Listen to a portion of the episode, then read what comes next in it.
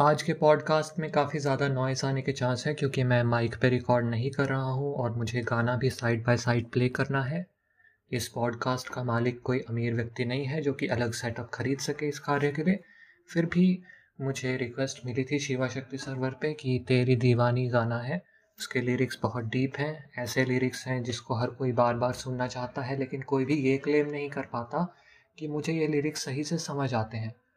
तो मैंने इस समय पे कुछ वक्त बिताया है और काफ़ी सारी इंटरप्रिटेशंस कंसिडर करने के बाद मैं एक फाइनल स्टेबल से कंक्लूजन पे पहुँचा हूँ। तो देखते हैं कैसा रहता है। प्रीत की लत मोहे ऐसी लागी हो गई मैं मतवारी। इस गाने का जो पहला शब्द है प्रीत ये बहुत स्पेशल है, ये बस प्रेम का ऐसे ही सिनोनिम नहीं है। इसकी एक बहुत बड़ी विशेषता होती है और ये भक्ति कल्चर में भी बहुत उभर कर ये विशेषता आई है। और जैसा कि हम सब जानते हैं कि ये जो सूफ़ी लिरिसिस्ट होते हैं, ये सूफ़ी सॉन्ग्स को भी सुनते हैं, गज़ल वगैरह भी। और जो भजन होते हैं, उनसे भी इंस्पायर होने की कोशिश करते हैं ताकि वो रिफाइन करके फाइनेस्ट सा अपना फाइनल आउटकम दे सकें। तो प्रीत शब्द जो है, उसकी विशेषता है। प्रेम किसी व्यक्ति को हो सकता है और प्रेम के कार्य होने के बाद उस व्यक्ति को प्रेमी की संज्ञा मिल सकती है। परंतु प्रीत किसी व्यक्ति को हो जाए तो वो इससे अपनी संज्ञा में कोई भेद नहीं ला सकता। वो कोई प्रीति जैसा शब्द अजीब सा नहीं बना सकता। प्रीति फिर अलग शब्द हो जाता है आगे। परंतु मूलतः बात यह रहती है कि जो भक्त है, वो अपने नाम से कुछ जोड़ना नहीं चाहता। वो मेटीरियलिस्टिक नहीं होता। वो जैसे ये नहीं चाहता कि कोई मुझे अमीर आदमी कहे, गरीब आदमी कहे, उसी ही प्रकार से वो ये नहीं चाहता कि उसके नाम के आगे प्रेमी की संज्ञा लग जाए। बल्कि वो तो ये चाहता है कि सारा का सारा संसार ही उसके इष्ट से, उसके भगवान से जिनकी वो भक्ति करता है स्पेसिफिकली उनसे प्रेम करें। भक्त एक ऐसा संसार चाहता है जहाँ पे भक्त और अभक्त में भेद ना हो। सारे के सारे ही व्यक्ति किसी न किसी स्तर पे भक्ति के कार्य में लगे हुए हों। इसीलिए प्रेम के स्थान पर प्रीत शब्द का प्रयोग भक्ति कल्चर में मान्य है। मतलब प्रेम भी चल जाता है, पर इसका अलग सिग्निफिकेंस इस तरह से अच्छा माना जाता है। फिर दूसरी चीज़ आप पिकअप ये करिए यहाँ से कि आयरनी का एलिमेंट यूज़ किया है। हिंदी लिटरेचर में आयरनी को ही विडंबना कह देते हैं।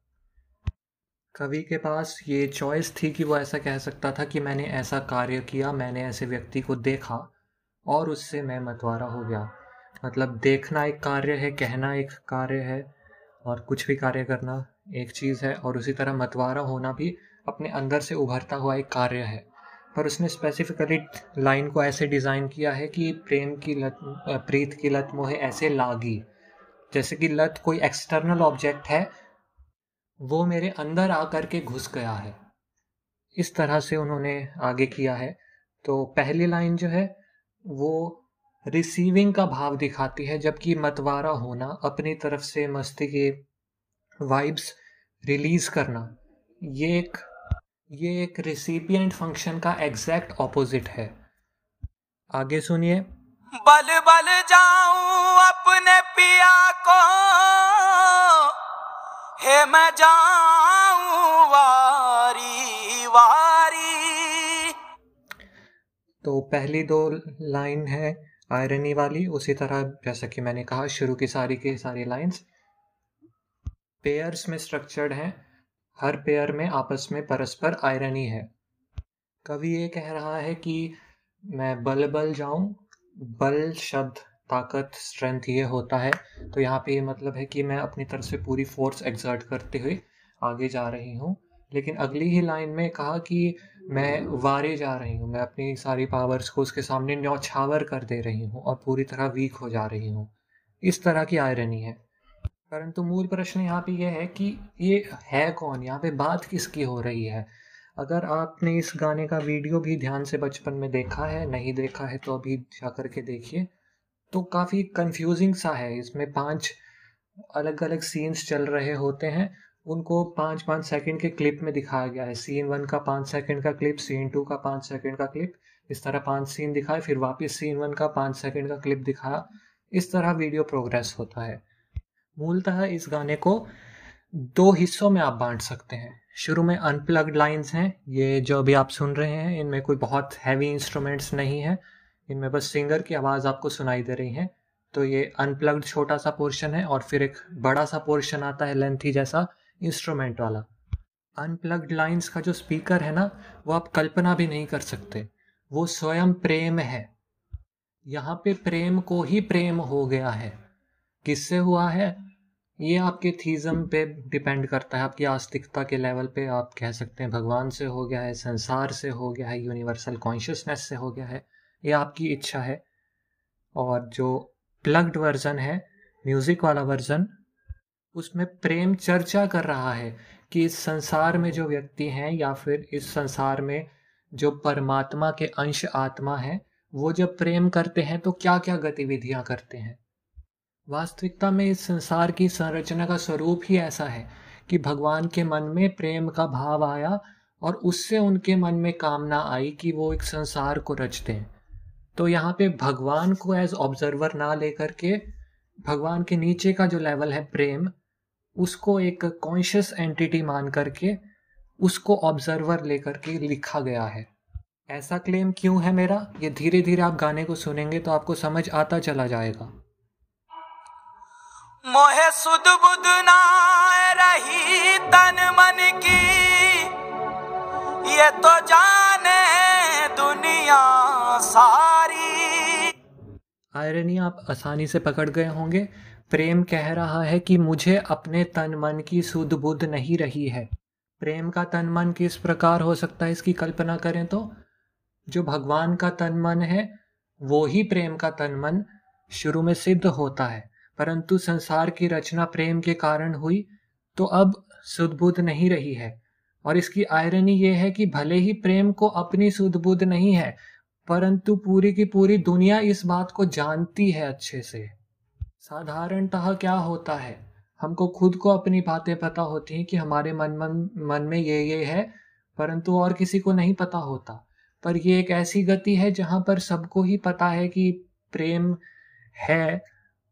प्रेम एक पागलपन की, एक इंसैनिटी की स्टेट है। इस बात की लोगों को समझ है। लोग इन सेन चीज़ को सेन तरीके से परसीव कर रहे हैं इन सेन फैक्ट को सेम तरीके से परसीव कर रहे हैं। लेकिन जो खुद इंसेन है, वो खुद अपनी इंसैनिटी को समझने में असक्षम है।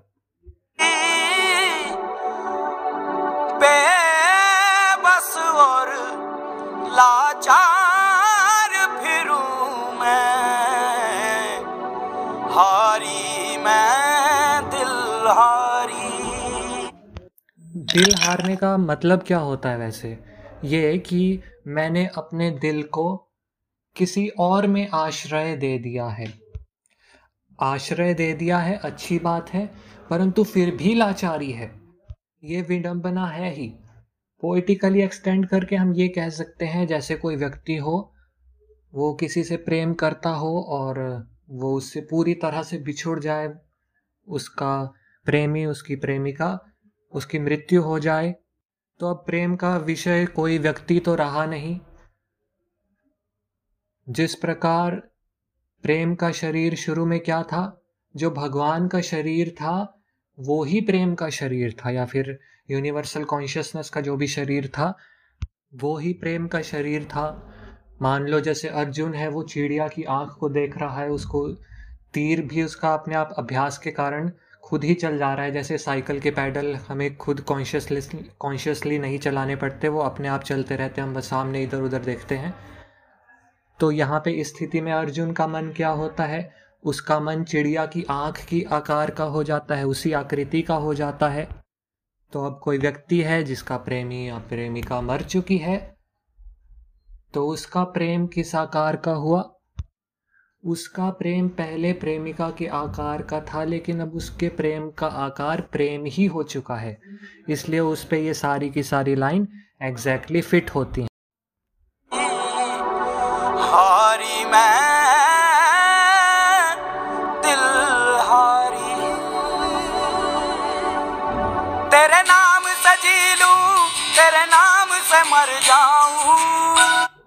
ऑब्जर्वेशन वाली लाइन स्टार्ट हो चुकी है।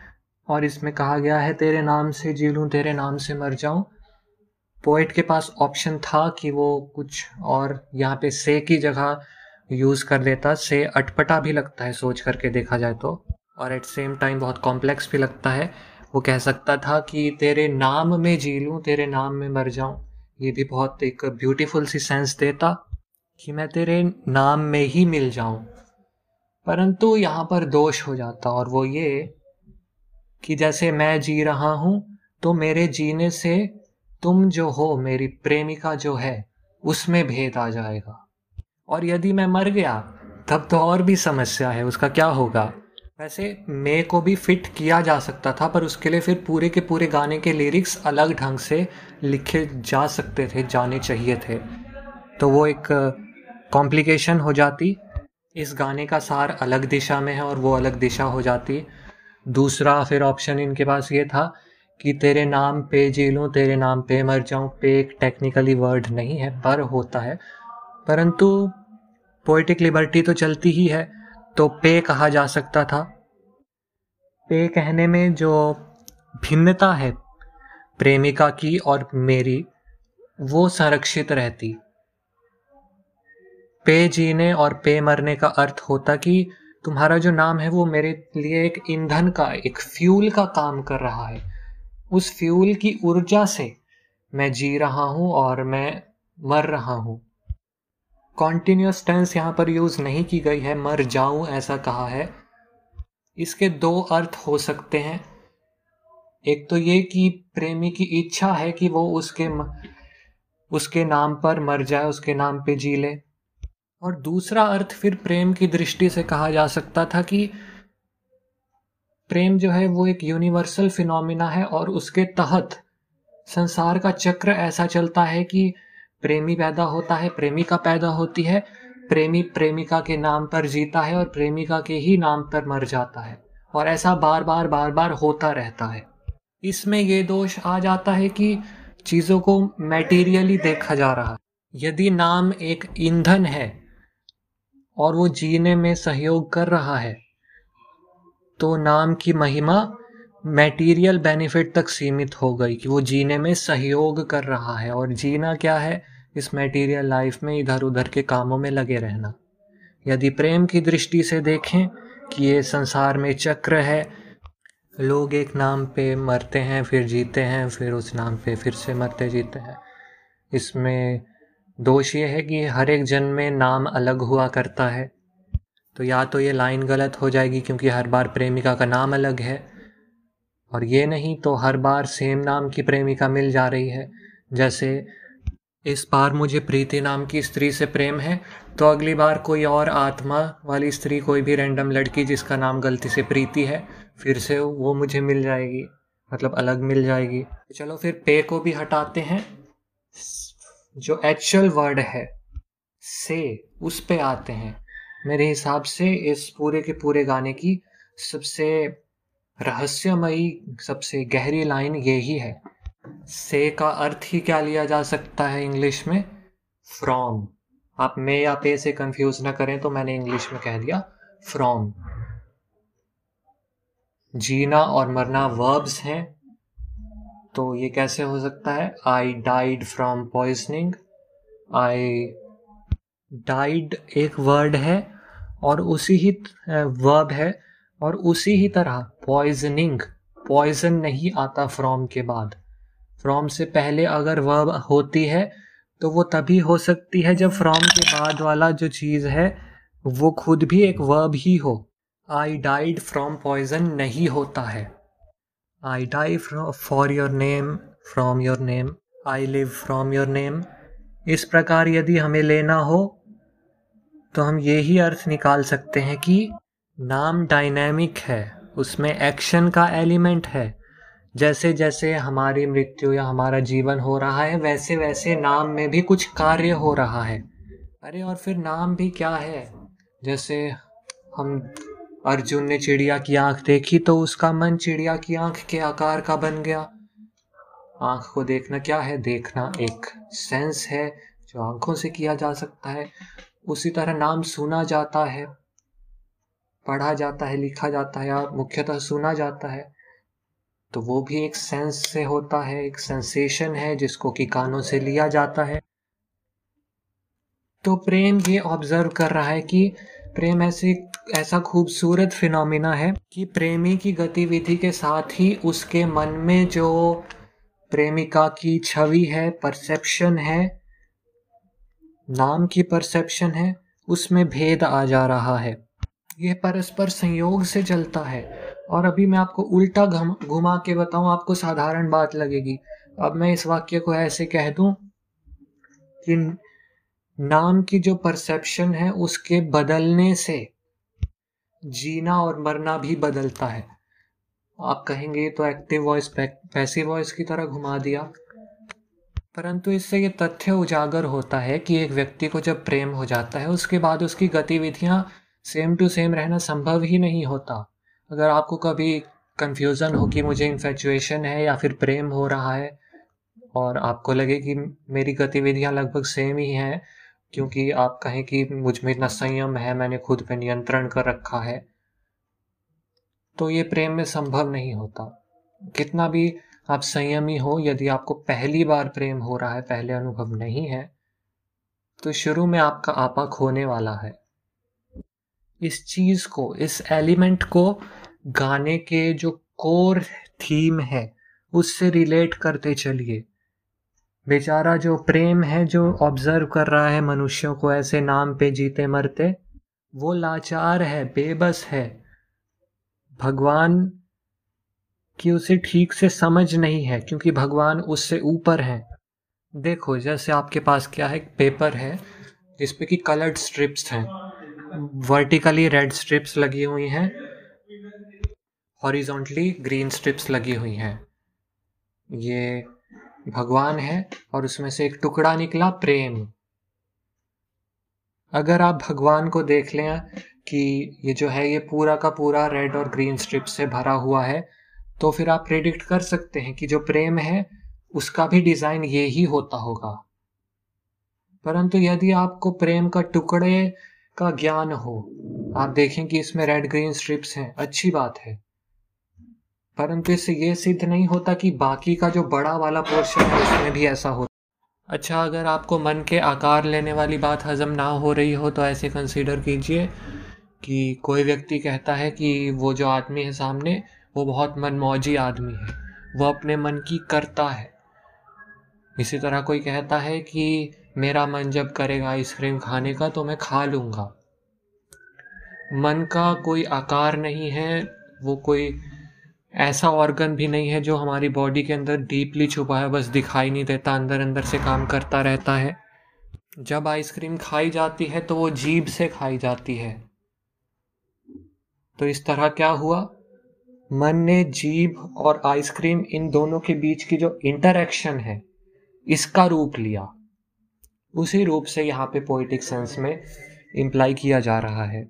बाकी का गाना आप इस अंडरस्टैंडिंग के साथ समझ भी सकते हैं, इसलिए सेकंड पैराग्राफ पे जंप करते हैं।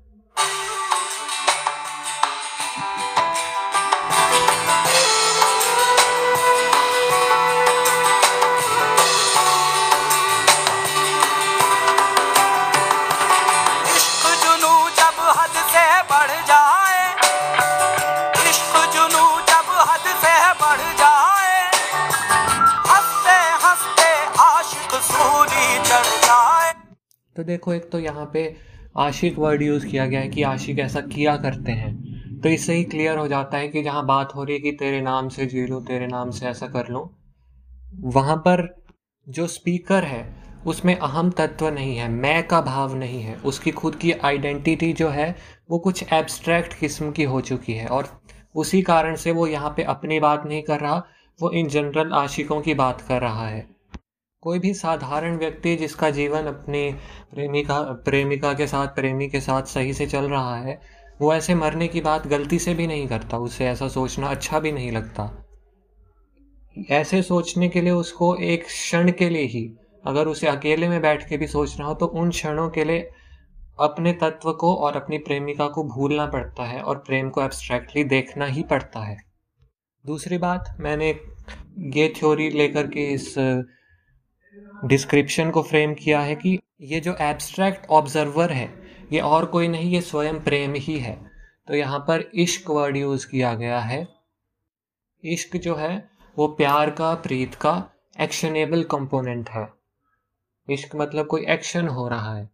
जैसे कि कोई व्यक्ति अगर अकेला बैठा हुआ है तो वो ये कह सकता है अपने मित्र को या खुद को कि कोई एक्स वाई जेड लड़की है मैं उससे प्यार करता हूँ।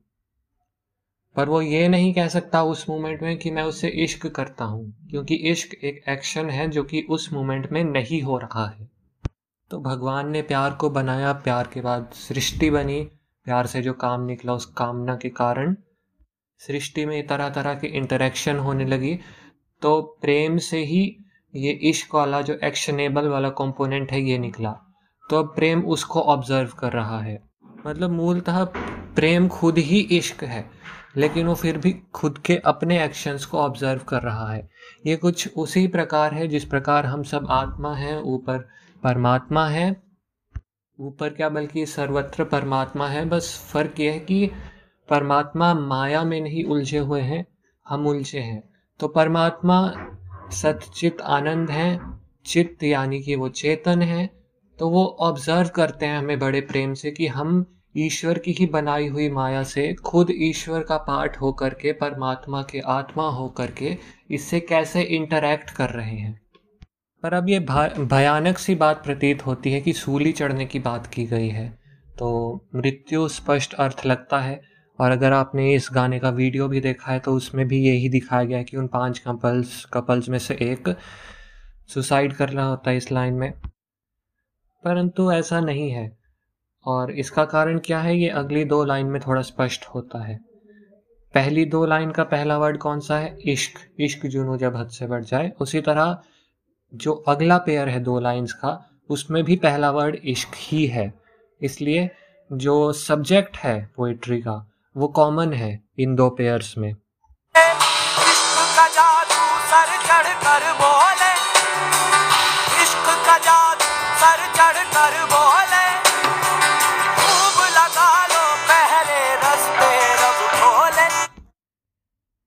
इस पेयर में पीक ऑप्टिमिज्म की बात की गई है और जैसा कि मैंने कहा सब्जेक्ट अब भी कॉमन है।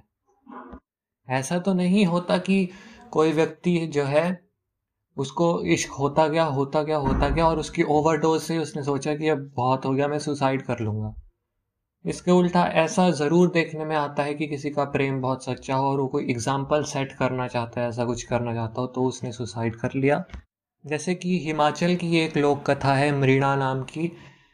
काफ़ी लोग कहते हैं कि ये एक्चुअली में असली कहानी नहीं है, इसका ज़रा सा भी एविडेंस नहीं है और ना ही गाँव के लोग इसे मानते थे कभी भी। पर कहा जाता है कि अंग्रेज़ों ने आकर के अपने मन से प्लांट कर दी। कहानी में ऐसा है कि मृणा ऐसा कुछ नाम की प्रथा होती थी, उसमें लड़कियों को लिटरली बेच दिया जाता था एक घर में, जैसे एक घर में तीन भाई हैं तो उस घर को वो लड़की दे दी और वो तीनों की पत्नी बन करके रहती थी। ऐसा हुआ करता था। तो आई थिंक उसमें क्या हुआ, एक बार में, एक जनरेशन में ऐसा हुआ कि मरीना नाम की ही एक लड़की थी। उसको एक लड़के से प्यार था तो उसकी शादी उस लड़के से ऐसे कराई भी जा सकती थी, पर साथ में ये प्रॉब्लम थी कि घर में पैसों की कमी थी तो ये कन्फ्लिक्ट चलती रही, कभी उम्मीद लगती रही कि कोई बात नहीं, पापा करा देंगे। कभी लगा कि नहीं, झुक जाएँगे, और फिर एंड में झुकते झुकते लड़की को पापा से ज़्यादा आत्मीयता हो गई। तो उस तो पापा ने कहा था उससे अच्छे से कि मेरी इच्छा है कि मैं ऐसा होते हुए देख लूँ, शादी होते हुए तो मुझे चैन पड़ जाए एक बार। तो उसका कुछ ऐसा भाव बना लड़की का कि वो शादी के लिए तैयार हो गई, डोली में गई और फिर डोली जा रही थी। रास्ते में ही एक जगह ऊँची सी खाई जैसी थी, वहाँ पे उतर गई और फिर उसके बाद खाई के कोने पे खड़ी हो गई और बोला कि कोई आगे नहीं आएगा, मैं वरना कूद जाऊँगी अभी के अभी। और फिर उसके बाद उसने उन्हें अच्छे से समझाया कि ये सब बहुत गलत है, ये सब नहीं होना चाहिए। एक तरह से मृणा जैसी जो प्रथाएँ हैं, वो पहरे लगाए हुए हैं सोसाइटी ने प्रेम को रोकने के लिए। क्योंकि जिस सोसाइटी में ऐसी प्रथाएँ होती हैं, वहाँ पे प्रेम अपने आप ही दब जाता है, क्योंकि लगता है कि शादी होना जो इंटरजेंडर डायनेमिक्स है मेल और फीमेल के, वो प्रेम से प्रभावित नहीं है, वो मूलतः मटेरियल ही है। तो उसने मतलब काफ़ी अपनी भड़ास निकाली, जैसे द्रौपदी के वचन रहे थे काफ़ी पावरफुल युद्ध कांड के बाद वैसे उसने बातें कही और फिर उसके बाद वहाँ से कूद गई। सुसाइड किया और उसके बाद से मृणा प्रथा बंद हो गई। हालाँकि हमारे लोग कहते हैं कि वो प्रथा कभी थी ही नहीं तो कौन जानता है? पर एज अ हाइपोथेसिस ये स्टोरी सेंस देती है। पर यहाँ पर भी देखा जाए तो सूली चढ़ने का विषय इश्क नहीं था। ये सोसाइटी के लगाए हुए पहरों को तोड़ना ही अल्टीमेट पर्पस था। रीज़न मटेरियल ही था। प्रेम एक इमेटीरियल चीज़ है और सुसाइड का रीज़न मटेरियल रहा। पर यहाँ तो कहा है कि इश्क का जादू अगर सर पे चढ़ जाए तो फिर स्वयं ही पहरे खुल जाया करते हैं। मूलतः यहाँ बात सोसाइटी के पैरों की हो ही नहीं रही है, ऐसा सिद्ध होता है। सर में चढ़ा है प्रेम तो मतलब मन में ही जो हमारे मकड़ी के जाले होते हैं, हमारे जो ऑब्स्टेकल्स होते हैं, वो सारे के सारे टूट जाते हैं इश्क होने से, इश्क की क्रिया में सहभागी होने से। यदि पहले प्रेम हो और मन में शुद्धता हो, मन में ऐसी शुद्धता हो कि अपनेपन का, मैं का भावना है कि हाँ वो लड़की मेरी है, मैं ये हूँ तो ही व्यक्ति इस जगह पर पहुँच सकता है कि इश्क उसको और मुक्त कराने का काम कर सके। वरना अगर ऑलरेडी आप में पोजेसिवनेस है उसके साथ में आप इश्क की ओर बढ़ रहे हैं तो ये और कुछ नहीं, आपकी वासना को बढ़ाने का काम करेगा। इतना कहना इस गाने के बारे में शायद काफ़ी होगा। अगर आपके कोई क्वेश्चंस हों, कोई क्लैरिफिकेशन चाहिए हो तो मुझे कह सकते हैं। और इस पॉडकास्ट को लॉन्च करने का मेरा प्लान नहीं था। शिवा शक्ति डिस्कॉर्ड सर्वर में रिक्वेस्ट आई थी तो मैंने शूट किया है। एक्चुअली में इस पॉडकास्ट का जो कंटेंट है, उसके लिए ऑडियंस बहुत ज़्यादा नहीं है। हालाँकि मुझे तो बहुत मज़ा आता है ऐसे पोइट्री पोइटिक डाइसेक्शन करने में। मैं पोइटिक डाइसेक्शन कहना पसंद करता हूँ, ये मेरी पसंद की टर्म है।